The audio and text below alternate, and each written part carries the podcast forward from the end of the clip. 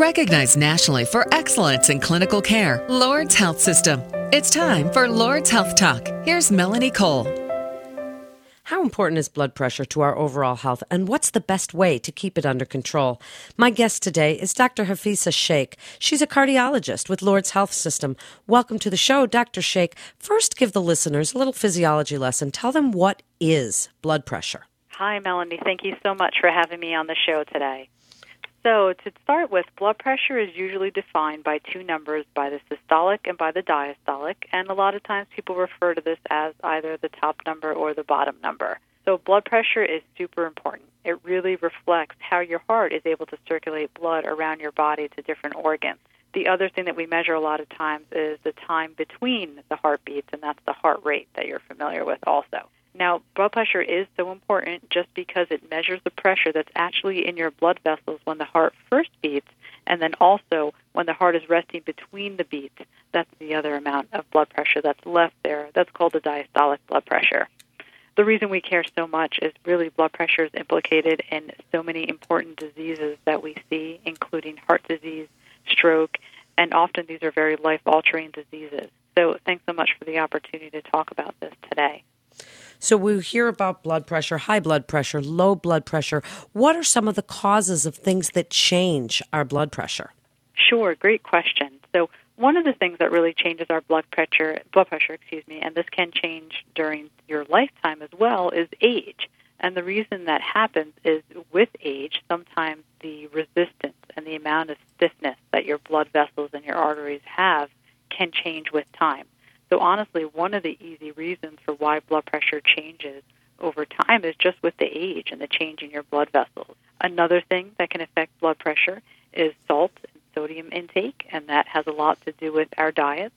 And unfortunately, the typical American diet, uh, sometimes composed also of takeout and prepared foods, is pretty consistently high in sodium. So that's another reason that people can gain hypertension or high blood pressure over time. Other reasons that you can get high blood pressure um, are also just a couple rare diseases that sometimes you may just be inherited or uh, or something you may be born with as well. Um, the other thing to keep in mind is blood pressure can also change just from acute issues such as stress levels, lack of sleep, even sleep apnea can cause things. And these are important because these are potentially factors that are reversible and can change just at your modification. Dr. Sheikh, tell us the numbers. What what is what are the numbers for optimum blood pressure, borderline, and then what do you consider high? Sure. Unfortunately, these numbers have been changing over time too. So typically, for the top number, that's what we refer to as the systolic blood pressure.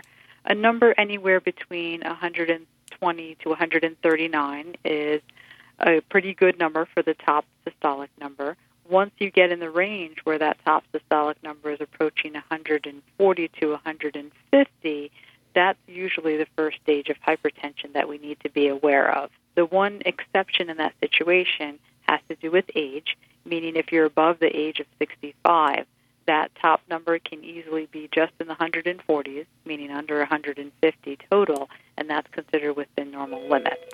Now, for the bottom number, anywhere anything above 90 when you're over the age of 65 would be considered hypertensive, but otherwise between 85 to 90 would be considered the first stage of hypertension. And ideally, you want that bottom number under 85. So, if people are told that they have high blood pressure, and how often should people take their blood pressure or go to their local pharmacy and get their blood pressure taken? That's the first question.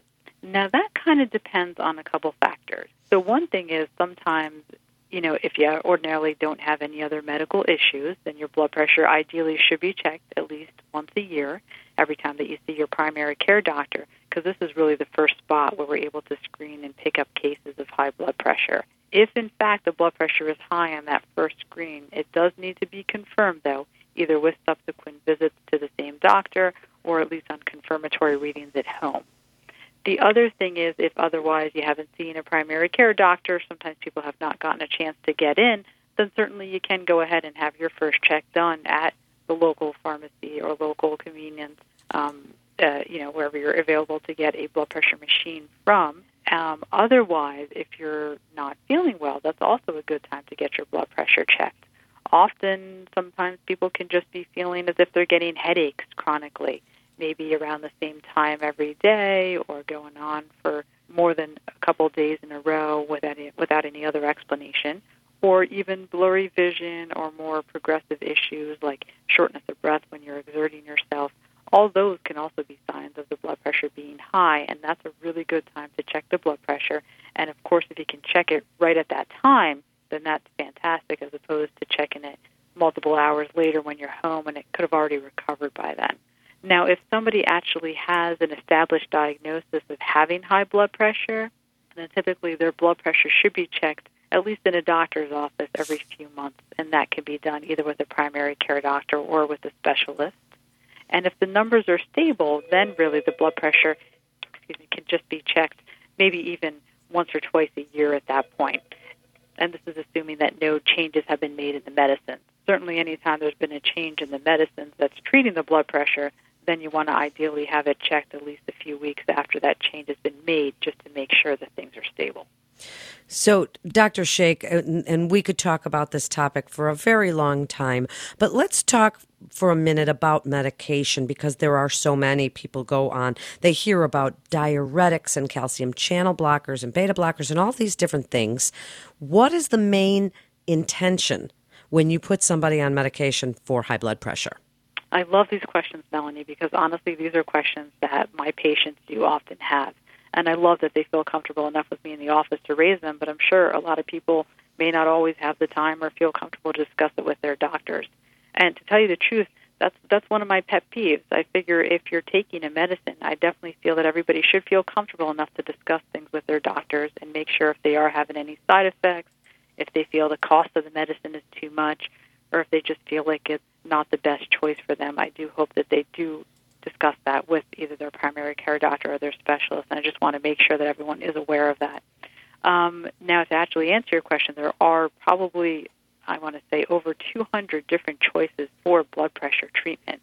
And they range from medicines that have been around for decades and also medicines that are honestly still on the up and coming and being invented every day. So, in general, different classifications can include are also called water pills, other pills such as calcium channel blockers, beta blockers, and then also a little bit more complex class of drugs called ACE inhibitors or ARBs, which are angiotensin receptor blockers.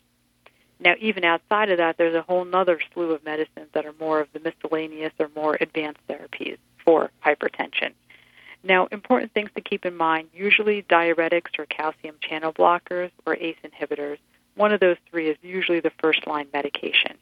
Diuretics are good because, as you know, sodium retains water.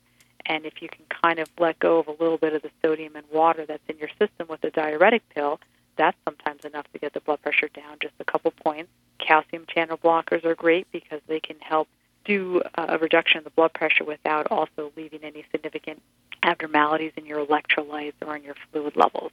So that's another good first go to choice. ACE inhibitors are great because they can help decrease the long-term effects of high blood pressure. And these are effects that are seen in the kidneys or in the heart or in various different locations in the body. So in terms of diuretics, those are commonly things like hydrochlorothiazide or Lasix or furosemide that you may have heard of. In terms of calcium channel blockers, these are things like amlodipine, nifedipine, or nicardipine. And in terms of ACE inhibitors or angiotensin receptor blockers. These are medicines like lisinopril, uh, losartan, and ramipril, and I could go on and on. There's just so many different medications. The important thing is you definitely want a medicine that's going to treat not just your blood pressure, but if there's any other issues going on in your health, such as diabetes, kidney problems, history of a stroke, or history of heart disease. That really helps to guide therapy. But aside from that, if you don't have any of those other secondary conditions, then often your doctor can choose from any of those three medications as their first choice. And again, as I said, communication is just so important, just making sure that you understand the potential side effects of these medicines, making sure that you understand why your doctor chose one over the other, and then just following along with your doctor, making sure that the proper effects are seen in the medication that were intended when they first prescribed it for you. So, give us your best advice in the last few minutes here about lifestyle and how things like exercise, which can lower blood pressure after just one bout, what you want your patients to know about the things they can do to control their blood pressure aside from and along with the medications. Definitely.